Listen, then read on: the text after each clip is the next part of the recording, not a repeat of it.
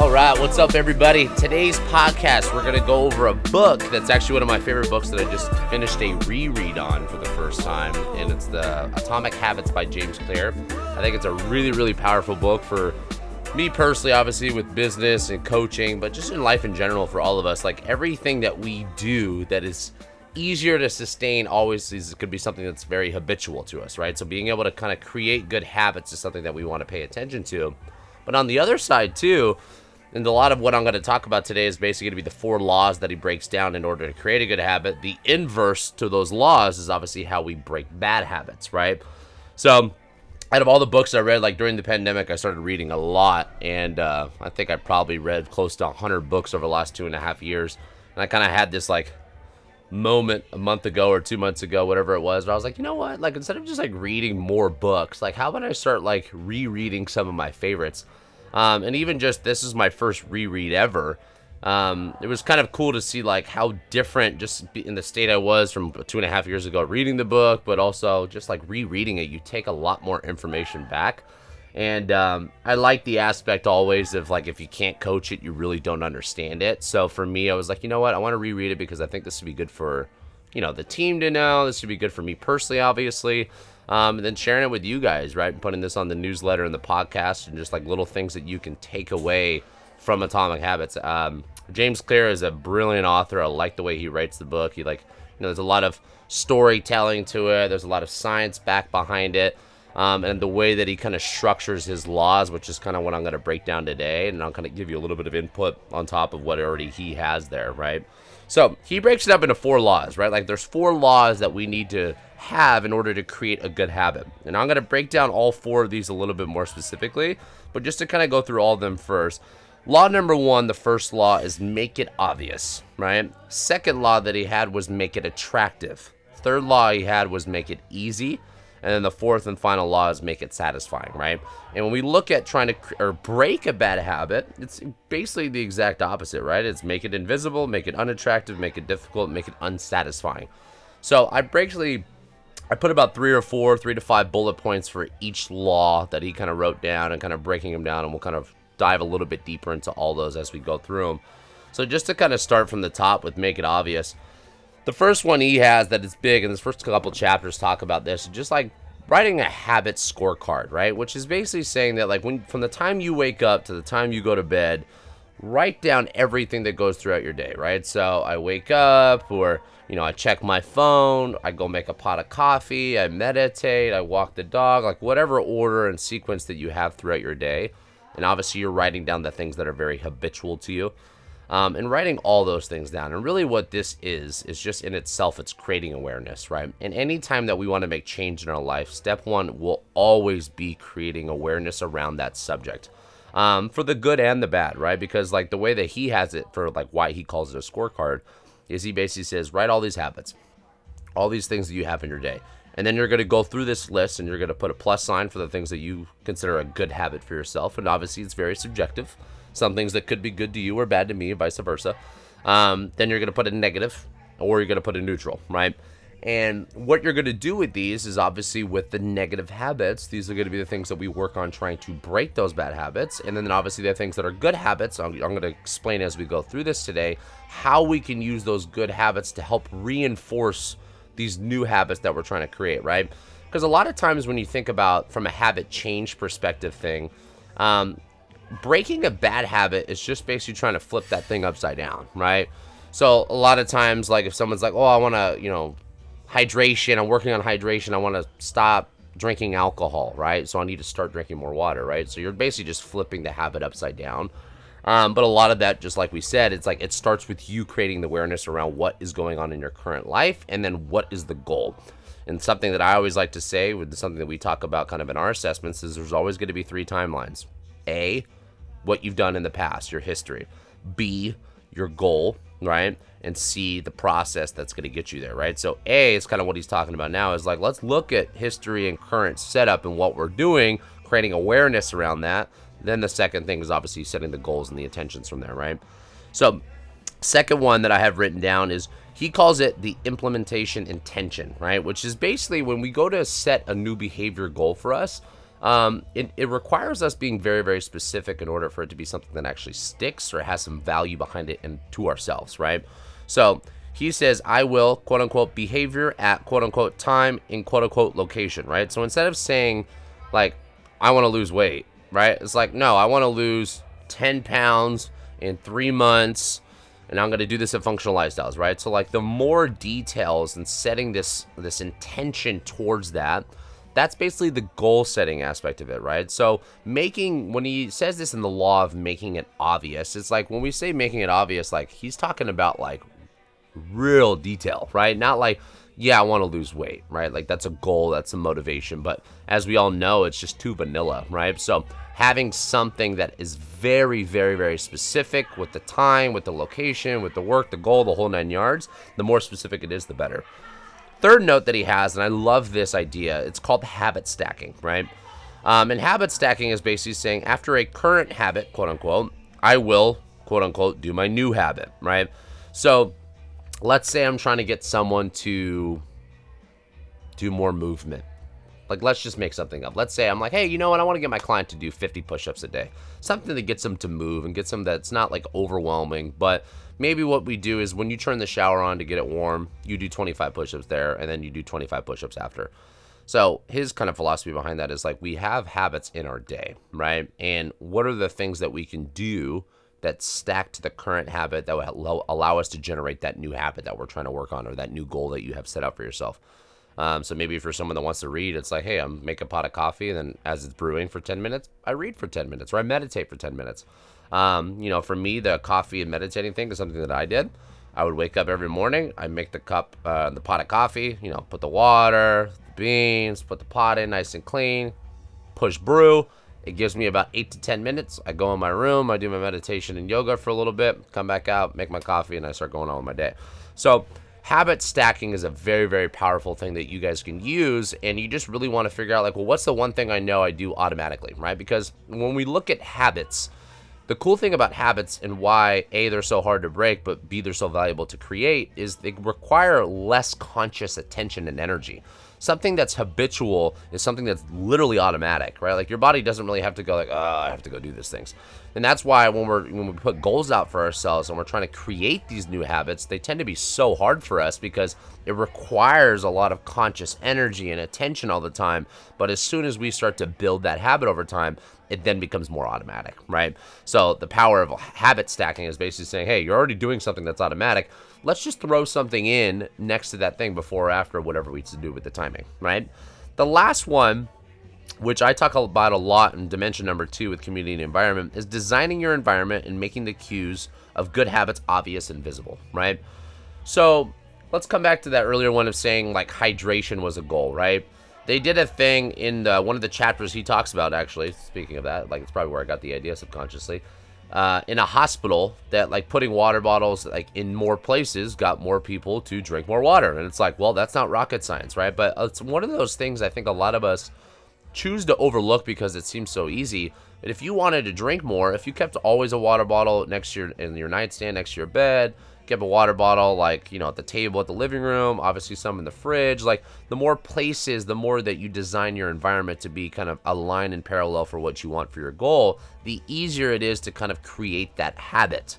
Um, so the environment aspect of what we talk about will always trump motivation right?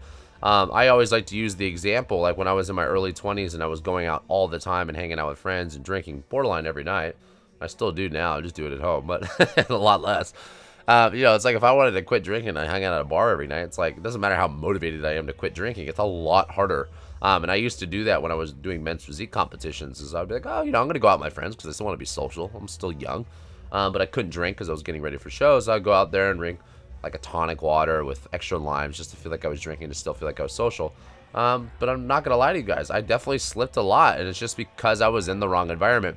So any habit that we try to create for ourselves, you have to remember that the environment that you do this in, the community and the culture that you surround yourself with, is really the thing that's gonna allow it to actually stick. And once it becomes a habit, like we said, and we'll probably say a few more times before today's episode's over, it's then a lot easier to then be more responsible, right? Like someone that's been sober for 10 years can maybe go out to a bar or a restaurant and not feel influenced to drink, right? Because they've done it for so long. Someone that's 10 days sober, going to a bar or a restaurant, having drinks with friends, and trying not to drink, it's much easier to break that habit, right? Um, because it's not, it hasn't stuck yet, right? So that's kind of first law. Those are the first four points that I wrote down and the kind of the subsections that he has for that, right? So number one is just like make it obvious, right? Like make it really, really easy for you to create this habit. Um, second law, make it easy is technically the third law. Second law is make it attractive, right? So I put three bullet points for this one. First one is temptation bundling. Pair an action you want to do with an action you need to do, right? Um, what would be an example of this one? So I'll give you an example. I love golfing on the weekends, and I don't want to say my girlfriend doesn't like me golfing, but it's five hours away from her, and it's she knows that I'm probably going to be gone for seven hours with warm up and driving. She also knows I'm probably going to be drinking for those five hours, so she's not in love with golfing, and she can speak up if she feels otherwise. But let's say, for example, we need to go grocery shopping on Sunday, and I wanted to create the habit of being better at doing grocery shopping, right? Maybe I say, well, if I go grocery shopping for us, can I go golfing? Not that I need to ask for permission, but I'm just using this as a, an example, right? Um, that would be what he calls a temptation bundle, right? So basically, what he's saying is pair the action of what you want to do, aka golf for me in this scenario, with something that you need to do. We need to get groceries for the week, right? So that would be the way that we do a bundling, right? So that was one of the things that he talked about. Second one is joining a culture where your desired behavior is the normal behavior, right? Um, and that's kind of like what we were just previously talking about how the community, but this is more probably the environment aspect of it. So if I wanted to be like create the habit of exercise, then obviously going to a gym and hanging around people that exercise more is a culture that is going to be very conducive and parallel for what I want to do. So the outcome is going to be very likely, right? Versus me trying to do everything by myself and having a home gym. And one thing that I think the pandemic taught us more than anything is home gyms are uh, not the coolest environment to stick and be consistent with exercise. It's not a lack of equipment or programming for people, it's a lack of motivation, environment, and culture and community that keeps us going, right? And I think that's the most valuable thing of why I continually was said, I'm like, I'm not going fully remote. I will always be a brick and mortar facility because the environment for me, even for me from a work perspective, I wouldn't want to work from home as a remote trainer, personally. Not yet. Maybe one day down the road.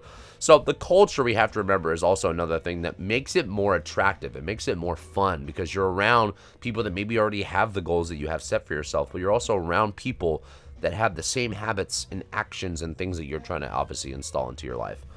Um, third and final one is create a motivation ritual, right? Do something you enjoy immediately before a difficult task, right? And if you're if you're looking at some of these things that keep coming up, right? It's almost another form of habit stacking, right? And habit stacking can be used in so many different ways. Do a habit you're already doing with a habit you want to do. Do something that you desire. Like you want to make it more attractive to do those things. Um, and why we use these tools in the very beginning is because we're just trying to create that habit, right? Once the habit's there, then maybe you can be using that habit as the current habit with the thing that you're trying to now create. But the thing that we're trying to create, this new habit, um, it needs to be applied next to things that are already, you know, once again, obvious, attractive, easy, and satisfying to us. So those are the second laws of the three bullet points that I had written down. Third one, excuse me, I'm like just getting over a sinus thing, so it's like hard to breathe still. Third one is make it easy, right? So this one I have five bullet points. The first one is reduce friction, decrease the number of steps between you and your good habits. So um, I'll give you an example just signed up a lady on uh, Tuesday, Wednesday, whatever day that was, and the reason why she signed up here versus any other gym, and she was very transparent, is like it has nothing to do with your model or your programming. It's the fact that it's literally across the street. That is a perfect example of making something easy. And I said, doesn't matter how cool or fancy my programming is, it's all about you showing up and the fact that you haven't done anything, anything will work. So reducing friction, definitely the number one step when we talk about making something easier for us, right? And I think for out of all the laws, obviously this is probably going to be one of the more valuable ones because if it's not easy enough, you will never do it. So reducing friction, obviously step one. Step two is prime the environment, prepare your environment to make future actions easier, right? Kind of like the water hydration example. Um, maybe this is like, hey, I want to go running in the morning, so maybe I have my running clothes and my running shoes uh, on the counter of the living room when I wake up every morning. So this way, when I wake up, I know it's already there, right? Or I'm bringing my gym clothes to work, priming your environment to, so that's going to make it easier for you to do those things. Um, you know, if I have um, someone that's trying to get in the habit of going to the gym after work, but they require themselves going home to shower or eat or change their clothes and then come back, that's making it harder, right? Um, I always tell my girlfriend like I'm like the most efficient man in the world when it comes to most of the things I try to do in life. Um, she wants me to go grocery shopping. I'm like, I can't go home first. Like, I just need to do it right now, right? And I like to do as much as I can in one shop, right? So, excuse me, sorry, this probably sounds gross. Um, priming the environment, number two. So, number three is master the decisive moment, optimizing the small choices that deliver outsized impact. Um, these are kind of like the little things that I always tell people focus on action and not motion. Because um, a lot of times, just being fixated on results and goals, like we talk about all the time, versus the actions and habits that you need to create, um, it doesn't need to be overwhelming, right? And this is going to be kind of rolling right into the next part, which he uses. He calls this the two minute rule two minute rule is basically instead of saying, hey, I want to read an hour every day, or I want to take 10,000 steps every day, or I want to meal prep all my meals, whatever goal you might have, you got to remember that these goals need to be broken up into micro steps until they become a habit, right? So instead of saying, like, hey, I'm going to walk 10,000 steps, like, I'm just going to go on a two minute walk as soon as I wake up. Walk out a minute, come back a minute. Like, you just want to get in the habit of taking action um, and focus less on the result and goal in the in the beginning because the action is the goal, right? Versus whatever the goal is, right?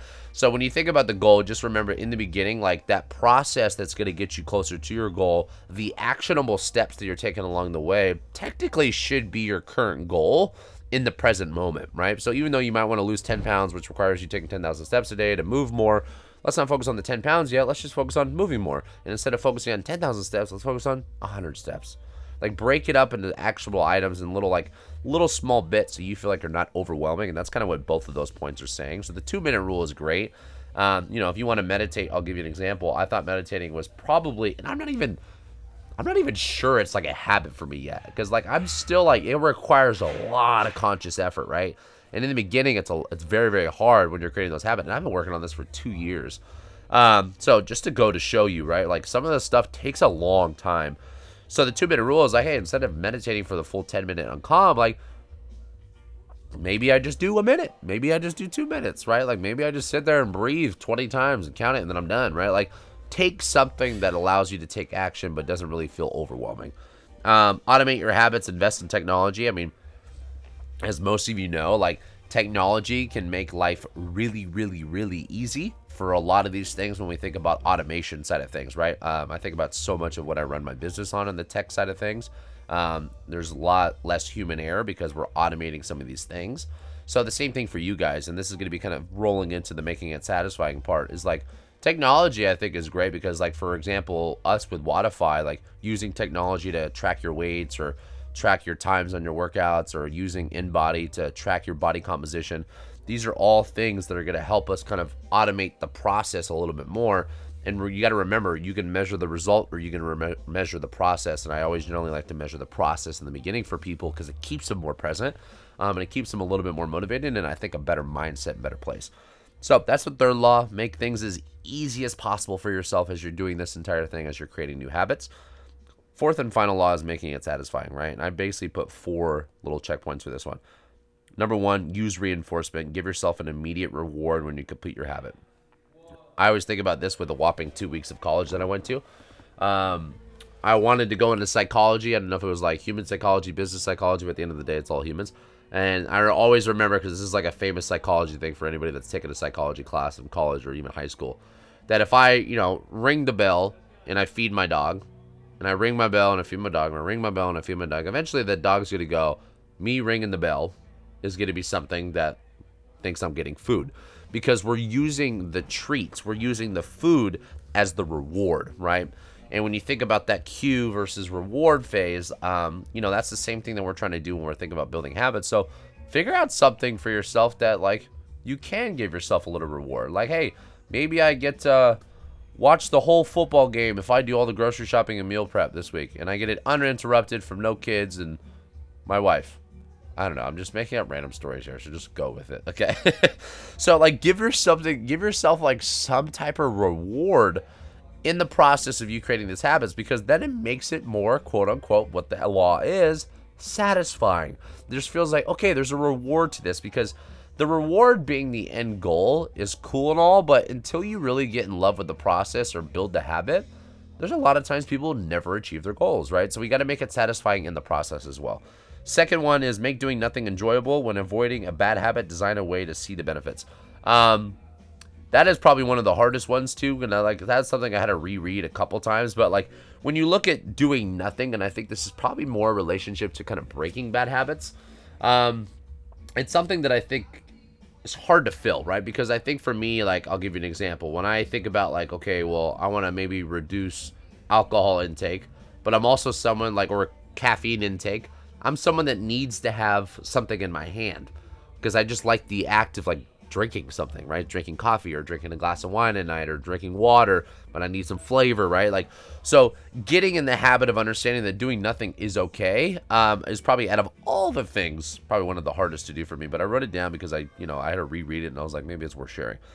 Third one is use a habit tracker, which is kind of like what we were talking about with technology a little bit earlier. Keep track of your habit streak and don't break the chain. So, like, maybe things like having a calendar on your refrigerator and every time that you go, with a day of not eating out, you put an X on the, or every day you work out, put an X on the calendar, right? Like something so you can visually give yourself the reward in the process. Um, and if you look at the make it satisfying aspect of it, it's like, how do I make the process of creating this habit or the process of doing what I'm trying to do to hit my goal more satisfying, right? And obviously, visually giving yourself cues or giving yourself a reward, these are all great things that make it a lot easier. Um, the last one, final one is never miss twice, right? And I think when we're trying to build a habit, it's very, very easy for us to understand that like you will fail a lot in the process of creating new habits, right? Like if I say like, hey, I'm gonna do sober October, then I drink on Saturday. A lot of us, it's very easily like mentally or mindset wise, like to basically be like, okay, well, month's over, I'm just gonna move on. Never miss twice and really try to get in the habit with everything in life. It doesn't matter if you're creating a habit or not. It's like never missing twice is something that's hard to do as well because once we get in the habit of like screwing up, it's kind of like, well, it's over, right? And that's a very extremist mentality towards it. You just got to understand, like, moderation will always be key for everything in life. Pursuit of balance is the name of the podcast forever on because, like, this is what we preach.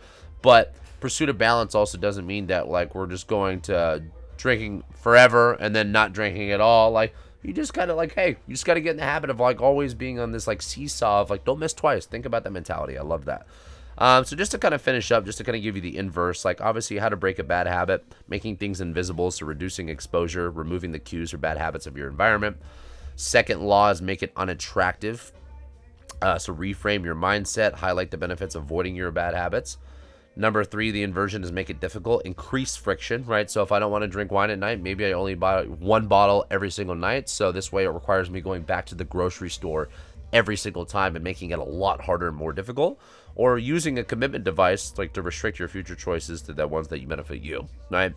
Fourth and final law is make it unsatisfying so get an accountability partner. This is why having a coach um, a teammate a partner a workout partner things like that asking someone to watch your behavior um, and create a habit contract right? So if i say hey babe i'm to pay you a 100 bucks every time i drink wine during monday through thursday because i'm trying to quit alcohol. Like that's a habit contract and that actually gives me some form of accountability right? So those are all things that we talk about in breaking habits or just the inverse of creating good habits. Um, and one thing that he writes kind of he calls like the advanced tactics side of things which i think is pretty straightforward is like using the goldilocks rule rule.